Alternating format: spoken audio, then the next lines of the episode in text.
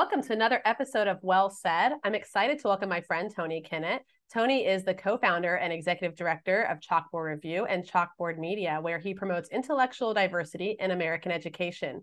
Thank you, Tony, for joining the show. Thanks for having me on. So, tell us a little about your work before we jump into things here with the topic.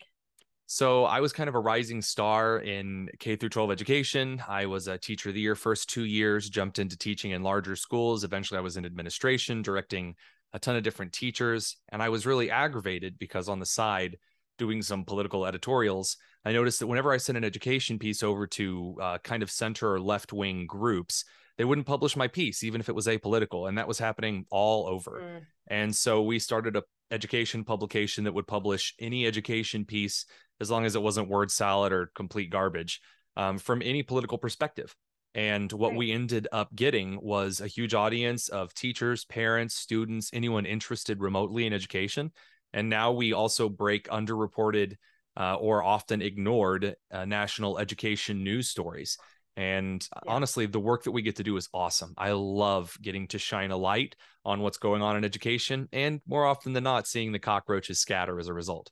Yeah, no, that's super encouraging too, especially in a time of all where the media is just so biased and it's very difficult to find truth in stories. Um, I'm curious, how long have you guys been around? We have not yet hit the two year mark. That will be in November. So we're a year and what yeah. two thirds? I, I don't know all of the yeah. math. Having a newborn, I probably should know all of the the month calculations, but no, that hasn't right. quite set in yet. Yeah, so you guys, you, I think your your fast growth is evidence that there's like a hunger for this, this type of reporting and this type of like, well, just media outlets that that exist. I really like that you phrased it that way because I don't like when people say, "Oh, wow, you guys just must be doing something right. You guys must like have some kind of secret hidden talent." And and while I appreciate the compliment, I don't think so. I, we're just filling a need. There's a need mm. for education news that's going to write stories based on the story, not based on the political narrative of the day. Exactly. Exactly. Okay, so this brings me to our topic today because this is something that I, I think you're going to be able to uh, really enlighten us on. Um, so I call this episode the vicious cycle of indoctrination because we're being told, or it's mostly implied, that intellectual diversity is the enemy now, right? Free speech and the exchange of differing ideas are the enemy. So it's clear that the goal of this outlook is to remove all dissenting voices and ideas from the academy. But what I find more disconcerting is the willingness to conform on the part of the students. Conformity is now like the cool thing with kids. It's the loser nerds who are the dissenters.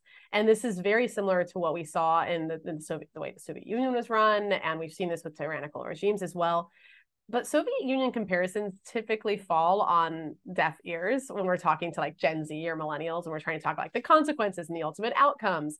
So it got me thinking why? Why is there so little resistance on the student side? It seems that by the time students step on campus, they're so desensitized towards diversity, equity, and inclusion terminology and rhetoric that it doesn't seem that unusual when they hear it on campus over and over again. Um, it seems like they're already kind of worn down and if we're thinking about kind of the ultimate goals here when it comes to language and changing the meaning of things, this is how it's done. I mean, when it comes to convincing mm-hmm. people of your radical ideas, wearing them down, numbing them to your rhetoric through constant exposure and repetition, that's brainwashing. That is like congratulations, you've been successfully right. brainwashed, right? So it's like so Tony, I brought you on to shed some light on this this concern that I have. And I want to know from your your perspective, what's going on in K through 12 that is leading to what I'm seeing in the higher ed? Well, honestly, I, I, consider it kind of two a two pronged analogy here. So first, I call it the hurricane effect. So I grew up in the Midwest. We don't have hurricanes in the Midwest, but I grew up hearing about them often. And uh, quite honestly, you get desensitized so that you don't really start to pay attention or care every time you hear hurricane what's her name hit this part of the coast. Mm. and they say on the news oh there was you know complete devastation. And i think you know in the same way we told children about you know the ussr and also about east germany and you know kind of the horrible authoritarianism that ruined the lives of millions that slaughtered millions through famine and through political violence. And you just tell someone about that over and over and over but you don't there's no passion behind it there's no personal story there, there's no actual anecdote of i lost my home and everything i had when mm-hmm. hurricane katrina swept through in 2005 And it's not until a friend of mine, actually, two years ago, who lived in Illinois his entire life, moved out to the Carolinas and they had a hurricane came through and it wrecked part of his house. And we were chatting about a month later and he said, I get it now. He's hmm. like, I understand. And in the same way, I had a friend who actually went to uh, one of the nations that the Soviet Union had impacted during all of the African civil wars and talked with a lot of people whose lives were ruined because of these machete wielding terrorists that came through in the communist revolutions in Africa in the 80s and 90s, where they said, I get it now. And unfortunately, and also fortunately, we have a lot of students who are going to colleges who are hearing about all of the glories and the wonders of socialism, even though they've been told that socialism and communism were horrible things and were evil things. They've never actually spoken to the Cuban refugees who came to this country on, on bloated car tires just to escape such horrors. And right. it, it's been poo pooed for so long. And they've been instead told about all of these other horrible, vicious things that they do sort of have an emotional connection to because they've seen people crying on camera and they've seen, you know, people who have said, Oh, I'm I'm so triggered by everything around me that to them that is much more of a real threat based on the education system and what it's propped up rather than what has been kind of poo-pooed since we're no longer fighting the cold war and so that's why you're seeing kind of this weird dichotomy of students who don't really care about the true evils that came out of the 20th century and instead mm. hyper sensualize all of these right. crazy, insane, progressive boogeymen um, so, until they yeah. finally just stop caring altogether, which is what you see in a lot of freshman seminars and colleges. Right. And like, I guess, like, I don't want to be too cynical here, but I guess my concern is also is it even a matter of just hearing others' stories or friends and family stories? Like, is it something that would have to directly affect them in order for them to to understand and respect it? Because I mean, the strange thing is, like, obviously, there's folks like you and I who are like well read in history, and we respect it, and and you know, we're able to understand these consequences without having being directly affected by by these issues. And so, what what's the difference then between us and like folks like us who who don't need to have personal experience in order to take something seriously, and and then what we're seeing right now going on with Gen Z and millennial generations? So this is the age old question of parenting, right? You know, how do you define the child that's going to need to touch the hot stove themselves? And and how do you differentiate that individual between the kid who will see the hot stove, will see the burn scar on your hand and go, "Ah, I'm not going to touch the hot stove." So I, I actually had an assistant pastor in a, a, a town that I lived in when I was in Wisconsin, uh, and he would tell me often he's a Hispanic man, tell me how his parents fought for certain privileges that he would get to enjoy. And he's always held those very sacredly. He said, Because I saw the sweat on my father's brow. Those are the exact words that he used. Huh. Yeah. And he says, though, but with his kids, he's got one son who he said needs to sweat on his own. And then he has a daughter who can like he can read the face of a thousand people, I guess is how is how he put it, and and make her own decisions based on that. And unfortunately, there are people who, and this is a big, this has been talked about for thousands of years, are going to need to experience the hardships themselves. And I think this is why, at least in our society, libertarianism isn't good enough.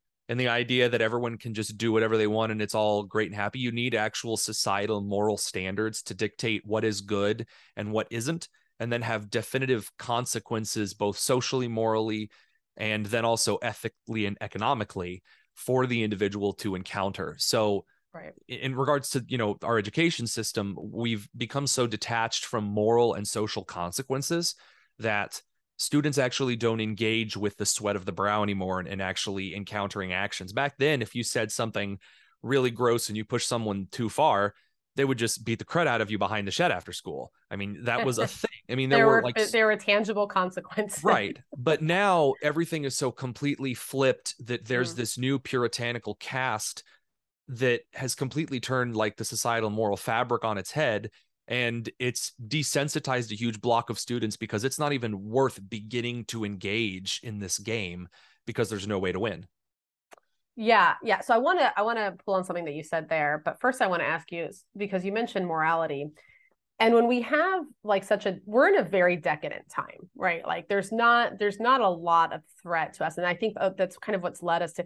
So if you have even if you have a moral society in a very decadent time, is it not a natural cycle or is this something that we shouldn't expect, right? That people are going to start challenging moral ideas in order right. to find in order to like just to to find something else to to like kind of challenge that and, and break it down. So this was something that the roman civilization Mm. struggled with repeatedly. Again there were two huge societies the epicureans and the stoics who said look we're at a time of unprecedented decadence and we are able to experience things as society that no other culture has ever experienced. And so one side made the entire pursuit of their lives pleasure and found Hmm. out that it led nowhere and so they were questioning moral ethics and they were like raping kids and all this other Oh crazy God. stuff Wow. weird to see the uh, comparisons there to Not our modern society. Yep. yeah And then you have the Stoics who often would become so detached that they would almost do this like both sides wrong, everyone leave me alone, aggressive isolationism, which we also see today. Mhm. And it's it's a very strange place to be in. I, I agree with you. It is cyclical because whenever humans don't have to encounter hardship to learn the lessons as to why certain things are valuable, and more importantly, what is valuable about comfort and what is not, and what is Yeah. valuable about procuring things for your family and what is not, you know, the difference between how you spend your time and value it. And so, yeah, we are in another cycle of that, and it's going to be interesting. History shows that times of unlimited decadence do not last forever.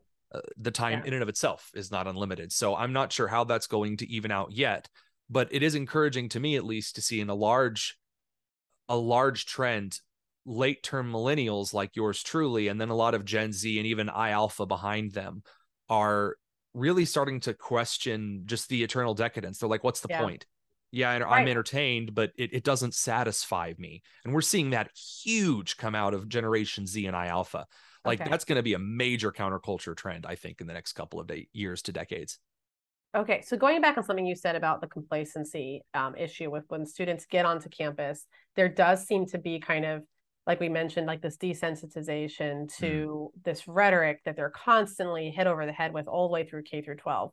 So, what are some of the trends that you're seeing with diversity, equity, inclusion, critical race theory, the trans theory stuff, like all of that being pushed in K through 12? How are students receiving it? How is it being taught? What are some of the major trends that you're seeing that you think are carrying over to that desensitization, that complacency that they're they're taking with them to college?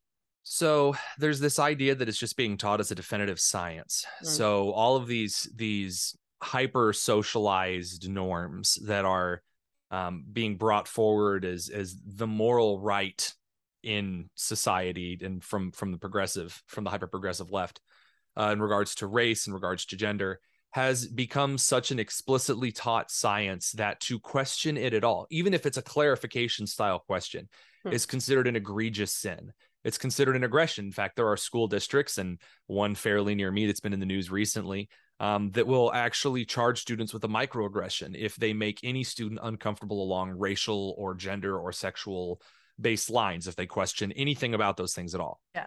And so a lot of students, they know they're not going to be able to fight. There's just not an energy to fight a battle that because it is taught as such a settled science, they don't Mhm. think they're going to be able to win. So if someone brings a new topic to the conversation, so I, I sports are a great example for this. So someone says, I think that this team is going to do really well this year.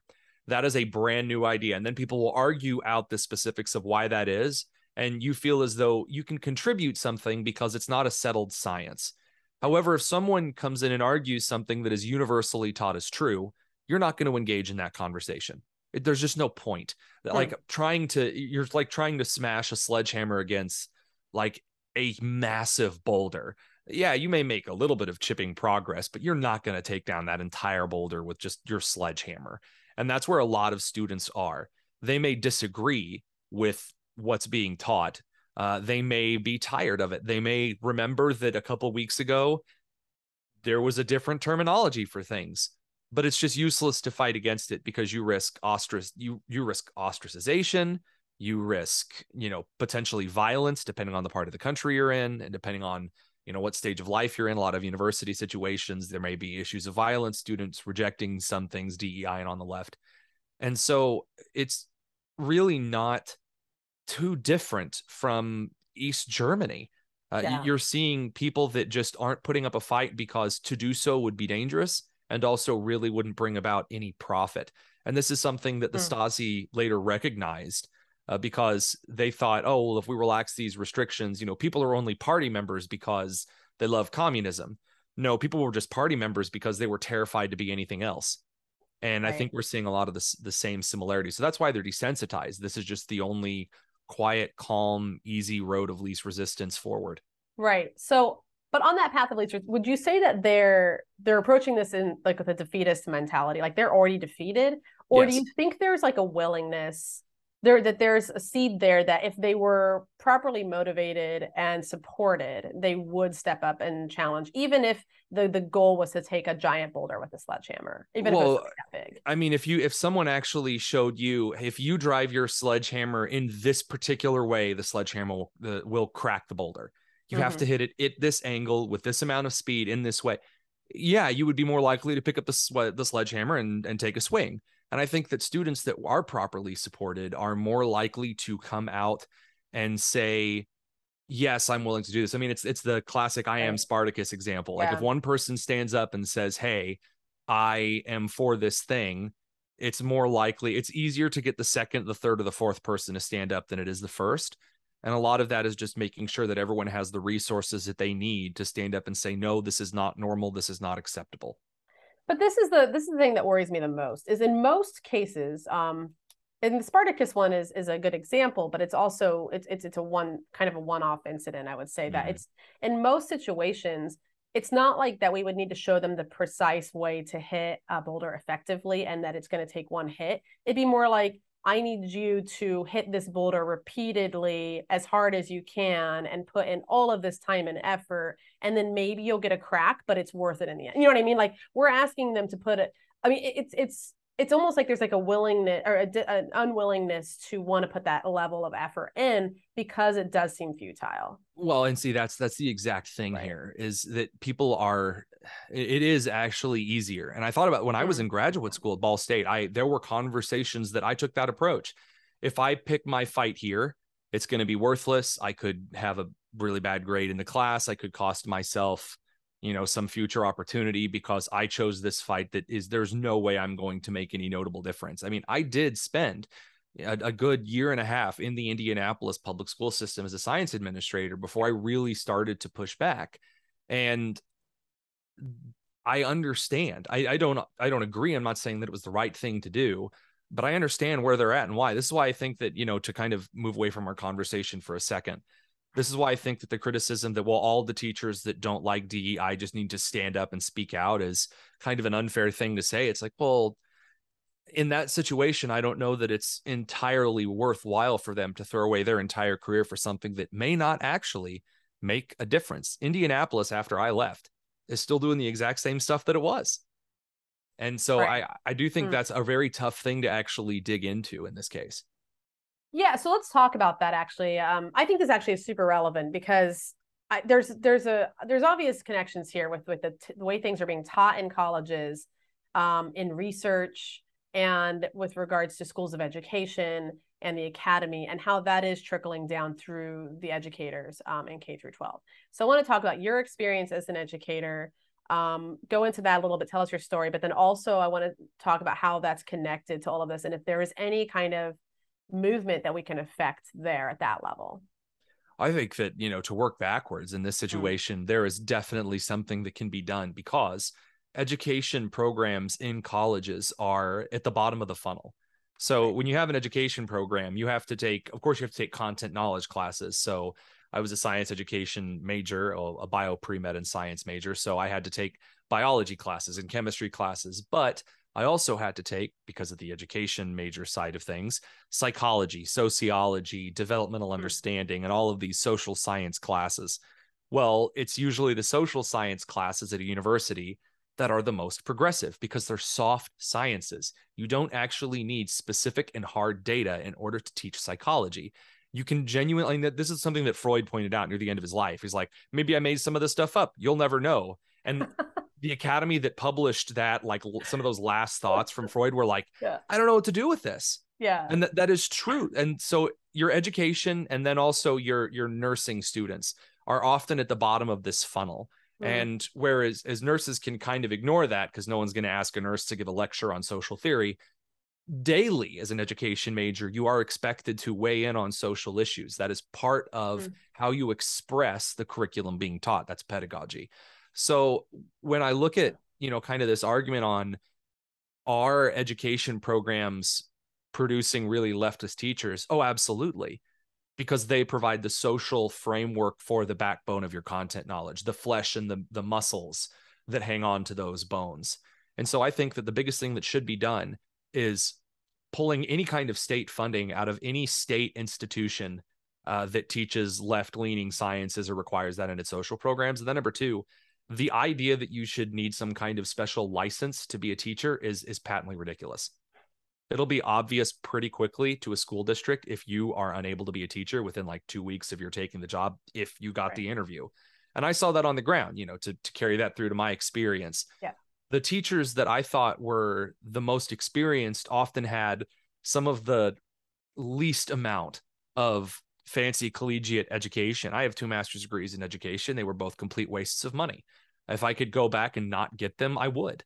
Uh, I am astounded that $20,000 went into two useless pieces of paper that didn't make me a better teacher.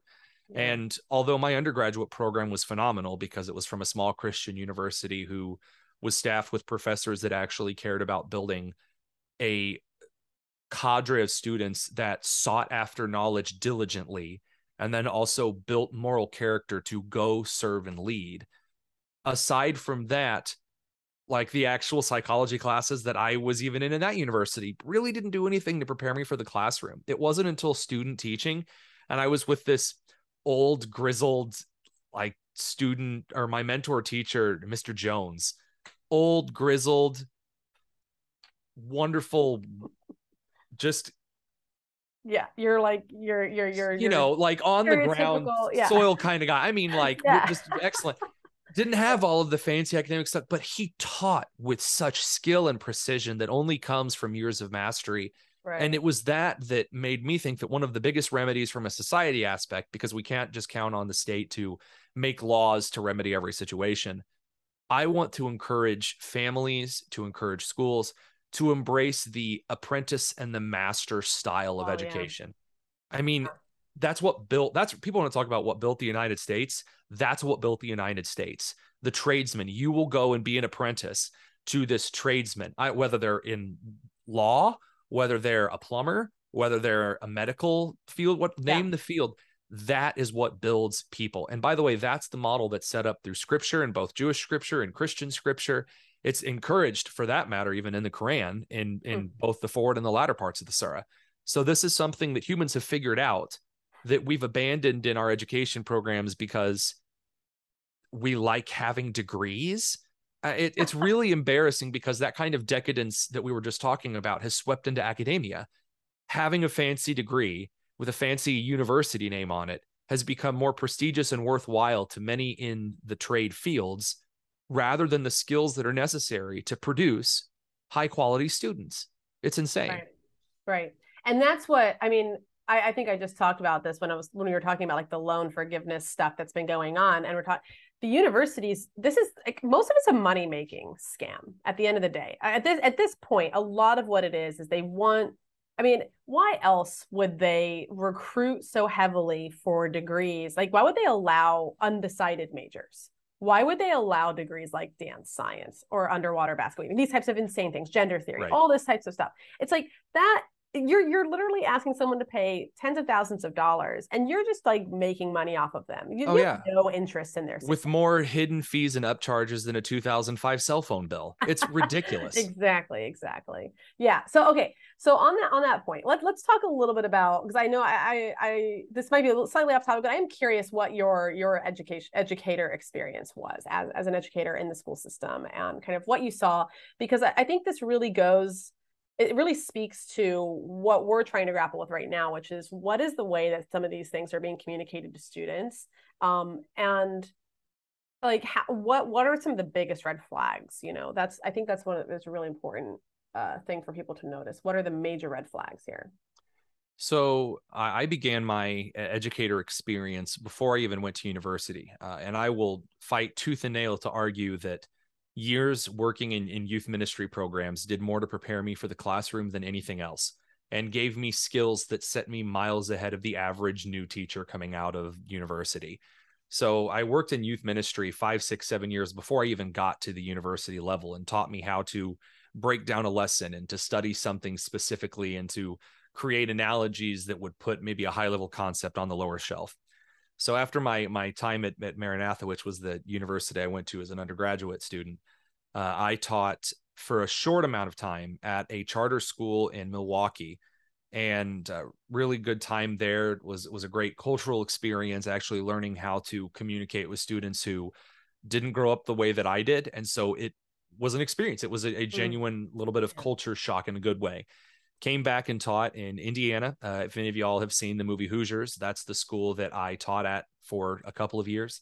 Uh, was teacher of the year those first two years, and taught in Indianapolis. Then after that, at a kind of a sub dash urban school, so not like a suburban school, but just on the outskirts of uh, what one would consider an inner city school, and uh, had really rich kids, had really poor kids had students of every kind of color that spoke all kinds of languages. And in that one year, went from being uh, your average brand new biology teacher to being the head of the biology team, wow. and was writing curriculum and got those master's degrees. And finally, took a job for the Indianapolis public school system, which had at the time about 33,000 students.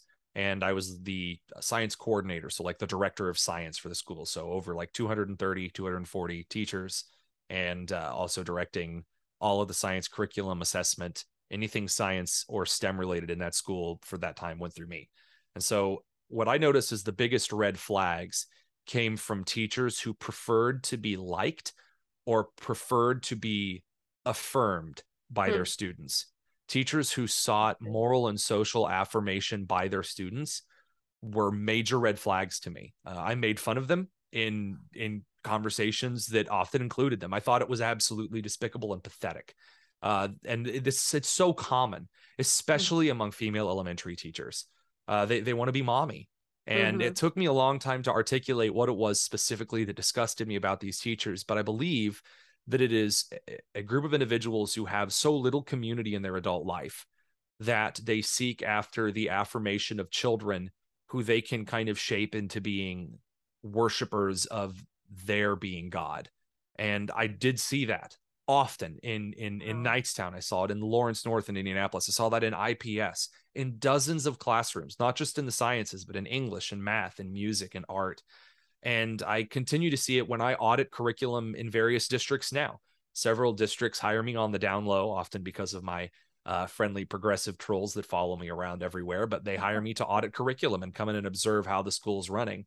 Wow. And it's really interesting to see how this the difference between a really good teacher that gets results and a teacher who just produces mediocre wish-washiness is where the teacher seeks their affirmation.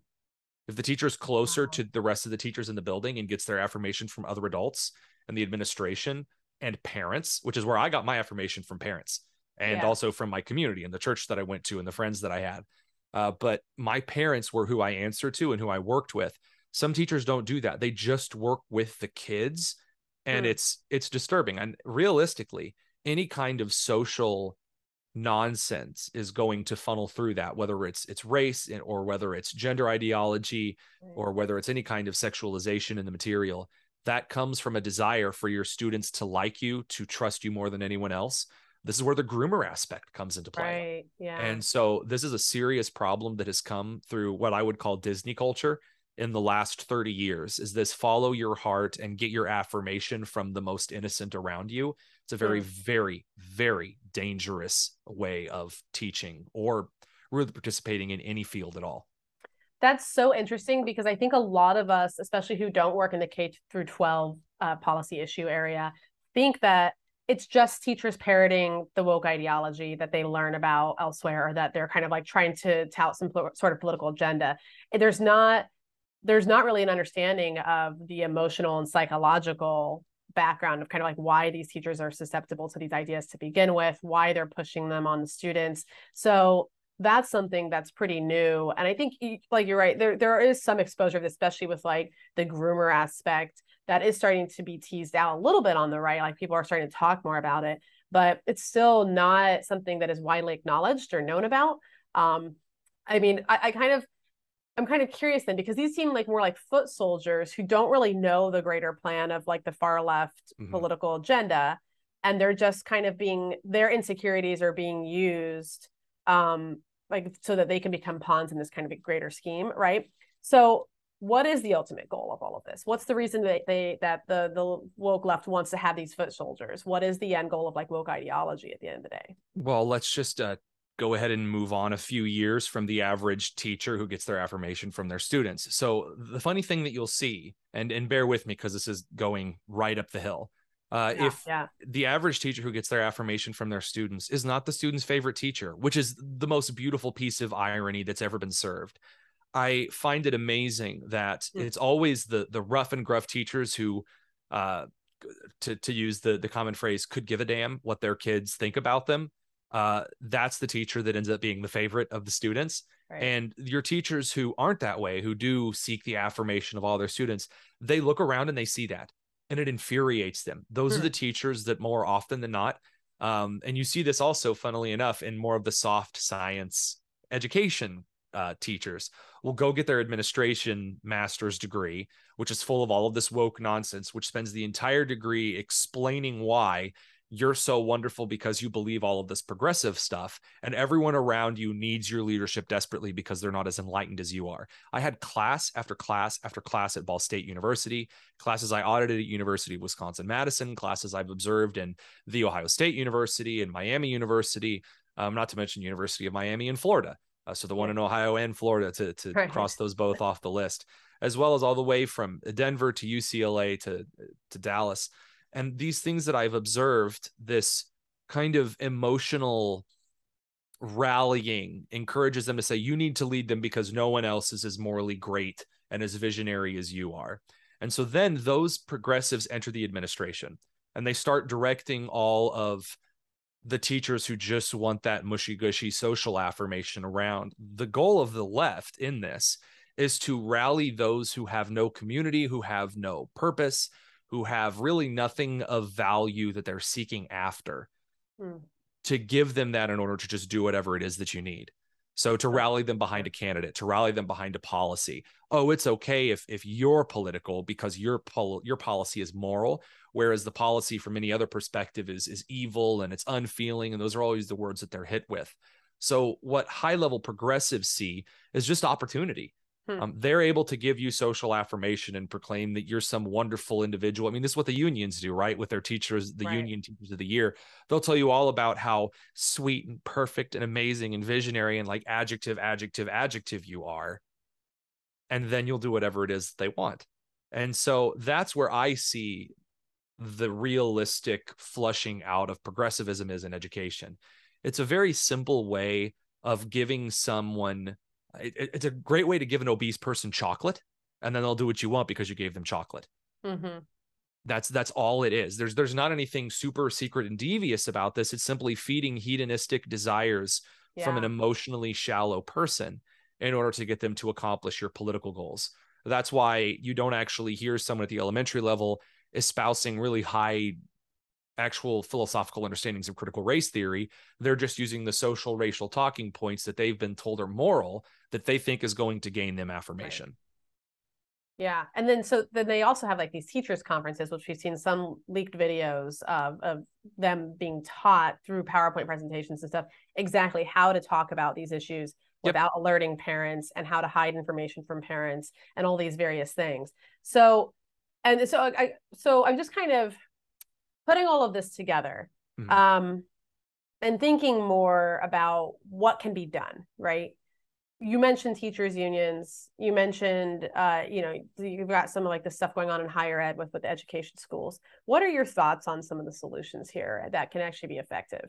Well, there's a uh, a negative and a positive solution. So, kind of in the idea of negative and positive rights, there's a what you take away and then what you provide, and there has to be both because mm-hmm. a lot of conservatives want to just say, "Well, let's just cut off funding and then that'll fix it."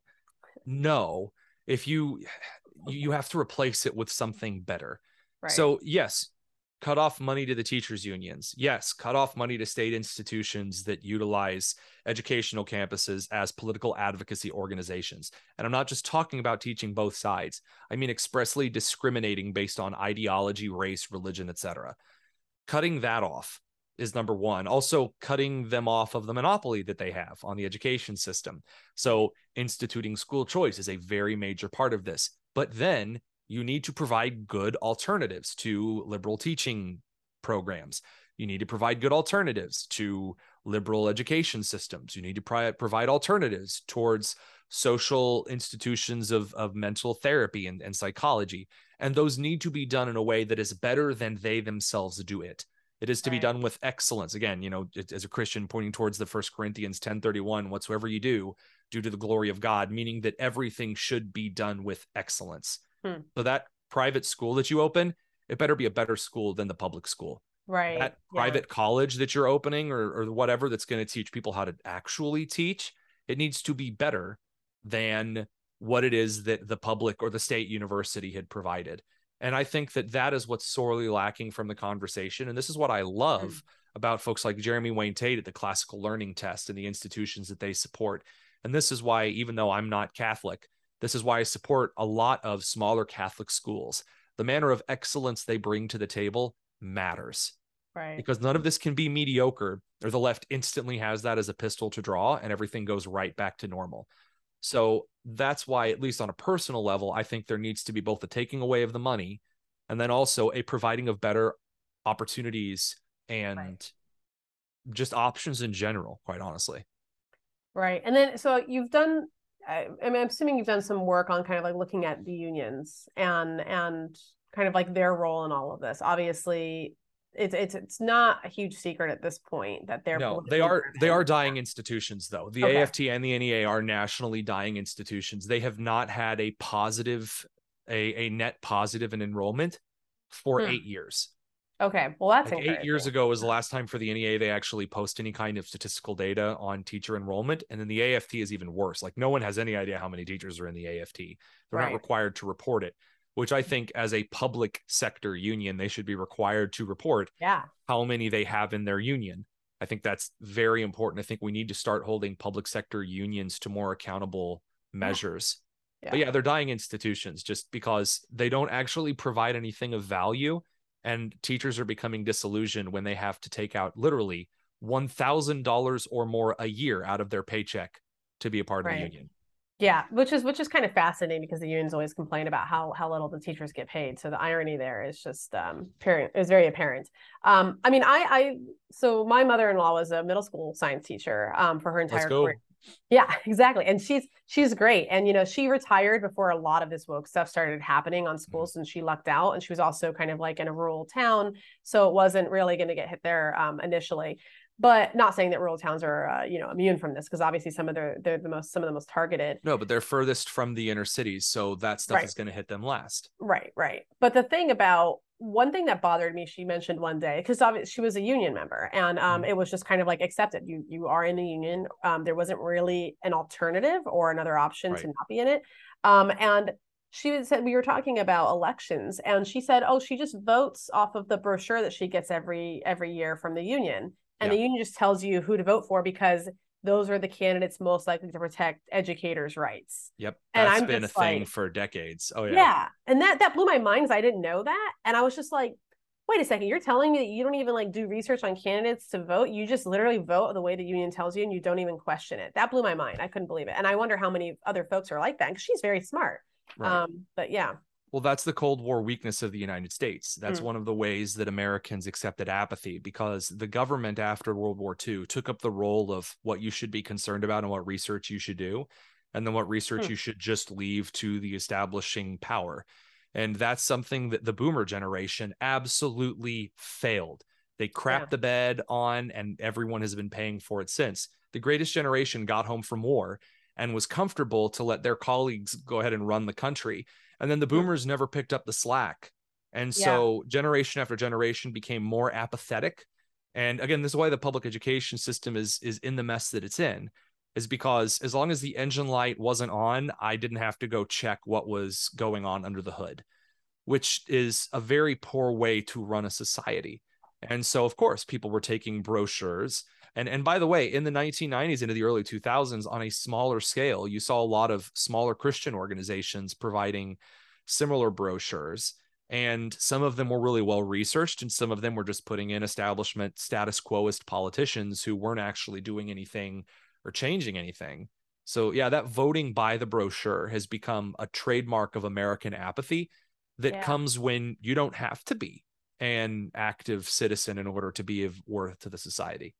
Yeah, and it's fascinating because that's like the exact opposite of what the country was built on, and that you do have to be an active member of society in order to actually go on the right path. The founding fathers talked about the importance of Republican involvement more yeah. than any other issue, more yeah. than tyranny, more than states' rights, more than the economy, more than like every single, if you actually look at the original 10 Bill of Rights, every single one of those is predicated on the idea that those are Republican interests of the average citizen.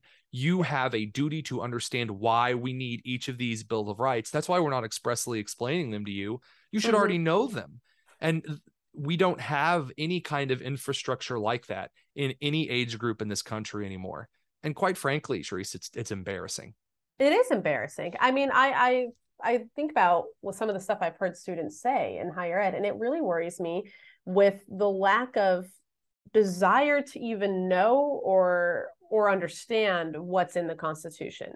Because not only am I seeing a lack of just reading the Constitution, but there's not even a desire to question policies or even even ask ask yourself why is freedom of speech even a concern in this country? You know there's the, the desire to ask the follow-up questions is completely absent.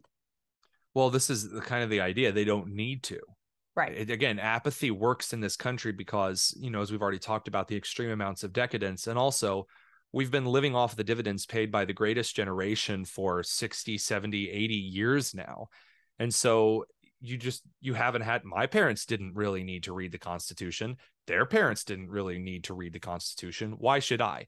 And then the social argument from socialists comes in and says well it's you know a 230 250 year old document written by these slaveholders. How terrible.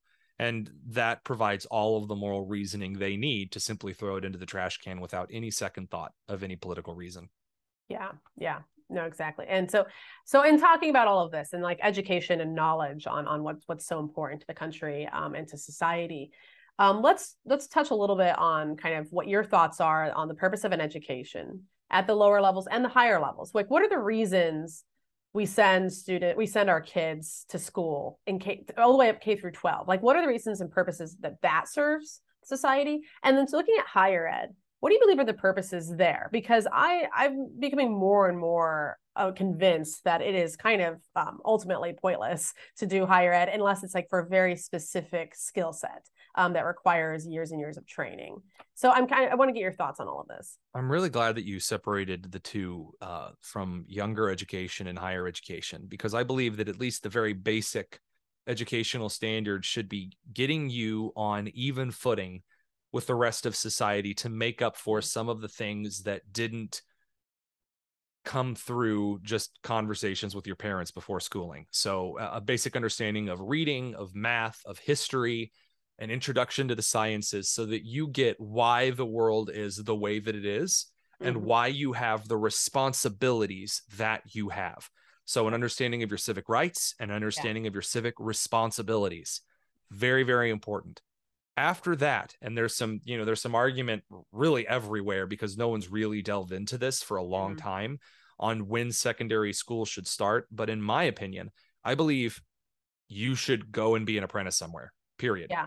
You should go and be an apprentice whether that's with a doctor and i i'm not saying how long the apprenticeships should be. Maybe it's 10 years maybe it's 5 years maybe it's 15 years. I used to the master would decide when the student was ready to stop being an apprentice and right. start being a journeyman.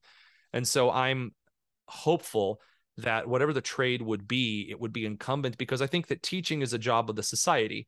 Um, when people say, "Oh, it takes a village to raise a child," people imagine the child wandering around aimlessly as this independent agent that everyone's chipping in advice to and that's not the case the idea of a village raising a child meant that when the child was old enough one member of the village would take them and show them how to do their trade that was the right. idea you wanted to be a hunter you went with the hunters you wanted to be a mason you went with the masons you wanted to be uh, and on and on and on and this is kind of the thing that we've just lost in society but this is also why you see such great character development in those who go into quote unquote the family business, yeah. like farming communities. Mm. You see a lot of young men go on to farm after their fathers because they have such a great relationship with their dad in the educational process and they come away with generations of knowledge and right. skill that the most amazing doctorates in any other field simply won't have about agriculture and ecology and how the land works because they have been with that master for 15 or 20 years, learning everything that his father taught him and his father taught him. And I think that whether you're a silversmith like Johnny Tremain or you're even learning in, in IT on, on the more high, you know, ec- economy fields, the master and apprenticeship relationship or the master and apprentice relationship is by far more valuable than any concept of secondary or collegiate education that we have today. Right. And if it is determined during the apprenticeship that you need additional education or like want to go pay for something to to go to school for a few more years, then there should be these types of not only trade schools, but you know, there so like I guess the the only argument I've really heard against the uh, apprenticeship was hmm. mostly on specific disciplines, right? Which is something like if you're studying philosophy or if you're studying um, the arts, right, or, or or literature, then that's something that would take that that would be more appropriate for the university style. I'm really I'm glad that you, that. yeah, yeah, yeah. I'm really glad that you brought that up because it always starts with the the criticism is in the specifics. Right. If anyone ever starts a conversation with the criticism is in the specifics, they're admitting that you're right. That's I love that's my first big thing. It's, well, right, this, yeah, that's the exception. Yeah, this works ninety percent yeah. of the time. But what about exceptions? As though any individual yes, on exactly. earth wouldn't be, especially in our society, if there's an exception, then that's why it's called an exception. Right. Like that's the point. In exactly. in that case, again, this is also something we've learned already. Princeton and Harvard started out as ministry colleges you do not have an average person in a, in a small European or American town at the time that was an expert on theology that could take on an apprentice. That wasn't something that usually was there. So the young men would go to colleges and they would sit under lectures and under masters of this incredible knowledge that also was centralized at these universities because that's where all of the books were of that level. And then they would learn all of that material and then they would come back and then what would they do? They would ally with the master again. Right. You know, they would ally with the town, you know, pastor or something like that. And that's something that kind of amazes me when I because I've heard those conversations as well about you know philosophy or or law as well. Oh, mm-hmm. Oh, shouldn't yeah. you go to a yeah. law college and hear from 18 great lawyers? sure, as long as it ends with an apprenticeship. Right. I mean, yeah, there might be a time when I need to go into a science lab community and and work in various experience labs if I'm in the medical field, maybe okay, great. Well, that's what exceptions are for, but that's not going to be necessary for the other 80% right. of industry or arts related fields. Yeah, no, I completely agree. And I think something that you mentioned earlier with the father son relationship and passing down information from generations, there is this like passing down effect that it all that is that also exists with with the the the person who is the apprentice, right? Like the person who is leading the apprenticeship, right? The, the, the master essentially. So that relationship in and itself is educational and being able to pass down information from generations you're also gaining something from that as a master right so I, oh, i'm curious course. that yeah i mean i i think that the whole i learned i i I learned my students taught me just as much as I taught them. I think that sentiment in general is like ridiculous. That's not the word that I would use, but right ridiculous is the socially acceptable word that I'll use. um, that all said, I do think that there are situations in which part of teaching is failure. You know, hmm. some of the best lessons that I learned was when I I arrogantly thought, "Oh, this lesson will be perfect," and then it fell on its face, and I had to actually critically analyze what it was that I tried to teach my kids and try a different approach. Parents have been learning this throughout their entire lives since the beginning of time. You have one kid that needs no you know, special introduction on how to pick up a spoon and eat. And then the next child picks up the spoon and throws it at the wall. So that's, I mean, that's something you have to learn right. as a parent how to teach different people. And I do think that is a learning experience that every master does learn. Mm-hmm. I mean, mm-hmm. I've heard exasperated contractors who have very easily explained something to one individual, but the second one, they just couldn't get it if, you know, they were holding their hands and, and, right. you know, moving them around. So yeah, I think that's definitely an aspect of it, but that's part of the character growth that calls right. every master to teach. Every parent should be a teacher. Mm-hmm. And I think that's why kind of the segregation of the trades in our society has been such a damning thing to the American economy and the American ethos. We have teachers as the special class. And if you're a parent, you don't have to be a teacher because we have teachers already. And that's very mm-hmm. dangerous. Again, it's that apathy that one can afford you know i don't need to nurse my child because the wet nurse will do it. The maid will take care of those things. That doesn't pre- that doesn't produce lasting societal impact in a good country. That produces things that eventually fall apart and often a lot of resentment as a result. Yeah. No no i i, completely agree and I, I do think you know that's where you get a lot of this like the communicative ability the the debate ability being able to discuss an issue or a topic very well being able to articulate your thoughts. That comes i was so introverted when i was in college and when i started so i was a dental hygienist for a stint and a big part of that was educating patients on their dental hygiene and how to take care of their teeth.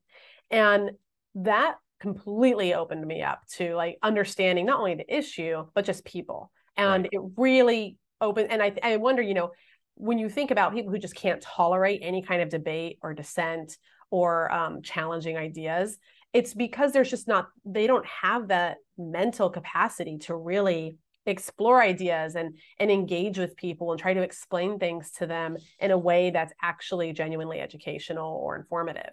And so I mean, I do think that there's there's a serious because we lack the apprenticeship model here that really opens this can of worms that we're seeing now, where people just cannot communicate with each other properly. And this is why we actually come full circle to the idea of indoctrination on a mm, repetitive yeah. cycle, because you no longer have a direct and and relational connection that has the student looking up to a definitive master of virtue but you have this weird cycle of affirmative based emotional whatever that actually doesn't encourage learning it doesn't encourage growth or exploration it, it encourages a, a very feelings driven response that is more ideologically connected to failure and to hmm. hedonism uh, rather than a calculated balance of failure and of success of understanding uh, of the Abrahamic dream, which America is built upon.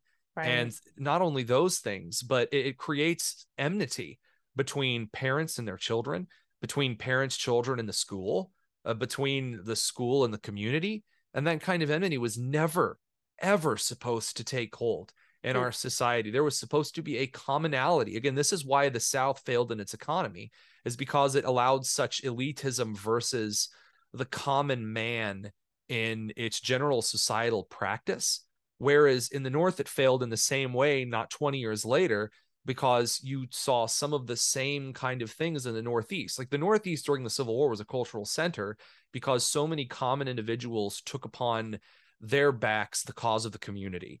And yeah. there was this encouragement is you need to be excellent and you need to pass that on to your kids because they deserve your time, the country deserves your time, and you have something to fight for and that kind of light died out in the Northeast and hasn't really been seen since. And so this is something I think that really should be brought to bear in these conversations, but is often ignored because it requires a lot of self-reflection and it's not a conversation we're willing Which to have. Hard, hard for people to do. Yeah, it's um because again you have to be willing to admit failure and admit that you're wrong in order to properly reflect and that's just not something a lot of folks are willing to do sometimes days. i need to put down the phone and go read mm-hmm. to my daughter and that's yeah. something that even though i do that a lot i don't do it enough yeah. And, uh, you know every parent is is you know going to be critical of you know little ways in which they raise their kids but that's that's just something that i reflect on quite a lot is how you know you don't want to set yourself up for unreasonable expectations but we could be somewhere if we did take things more seriously. And that's something that I hope that at least you and I, being millennials, that will will start to drive forward for Gen Z and I Alpha behind yeah. us is that the hedonism and the apathy just mm. isn't worth it. Right. Yeah, no, that's absolutely true. Okay, so I want to end on a slightly positive note, um, which is, you know, we talk about this vicious cycle of indoctrination. What are some of the things we talked a little about school choice? Um, what are some of the things that you're starting to see with the younger generations habitually, or they're what they're driving towards, or with the teachers and educators that are trying to break this cycle? Oh, first of all, I'm incredibly optimistic about the direction we're heading, like unreasonably optimistic, some would say. yeah. And that's because so many individual the, the counterculture right now, which teenagers are all all have always trended toward counterculture for some of the first time in history. Yeah. Are tending towards positive things that they can do in their life and for their community that isn't based on feelings, but it's based on results. Mm. So individuals on average get more conservative as they get older but what we're seeing right now is that the counterculture for teenagers is conservatism. And so yeah. they're they're like entering conservatism as a teenager and then they're just getting more conservative and they're building better lives. You know, we're mm. Fewer teenagers that are, you know, kind of going over into to, to drinking and to, to, to drugs and to promiscuity than we saw in early term millennials, kind of the American pie generation, because they've just seen that it's it's worthless. I yeah. mean, I cannot believe the craze around getting good exercise and, and being hydrated and, and just common sense stuff that's coming out of Gen Z and I Alpha. And it's coming organically. Like they're not going to church to hear this. They are hearing this, then they're going to church. And I, I love that. I mean, that's something that I, I'm seeing, and it is causing a lot of teachers to kind of double down in giving those kids what it is that they need. Mm. And a lot of private, a lot of classical, a lot of charter schools, even in some cases, and also in a lot of micro and homeschool environments, I'm seeing a lot of adults give kids the resources that they need to be better individuals, and the kids readily take it. And I think that that in and of itself is bordering on what could be, and I'm this is where I'll say even I may be a little optim- too optimistic here. It could be cultural revival. It's it's in the very early stages, and it, there's a lot of trepidatious ground, a lot of things that conservatives are going to have to come to terms with to actually support this and prop it up. Because traditionally a revival has like a small class that that kind of enlightens the next group to take it and run. And we haven't really given Gen Z and I Alpha behind the tools in order to run with it yet. But they are grasping in a way um toward I think Dr. Jordan Peterson is an excellent example of this I mean, just the change that has been made in these generations that is inextinguishable. You don't see any ex Jordan Peterson fans in, in that way. You don't see hmm. any ex um like those who are going into Christianity and Catholicism and Judaism right now. You don't see them renouncing it.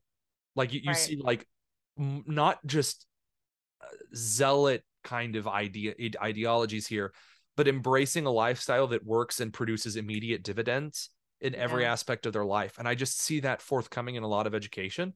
That's why school choice. I mean, you're seeing parents involved in the kids' education for the first time 30, 40 years in American education. And I yeah. mean, deeply involved. And that's building connections between students and their parents and between local communities. That is very difficult to extinguish because even those kind of relationships, uh, the biblical concept is it says for these good things, there's no law against them. And I think that even those who would oppose us are finding it very hard to argue against something that is by rote nature so pure and so good to see.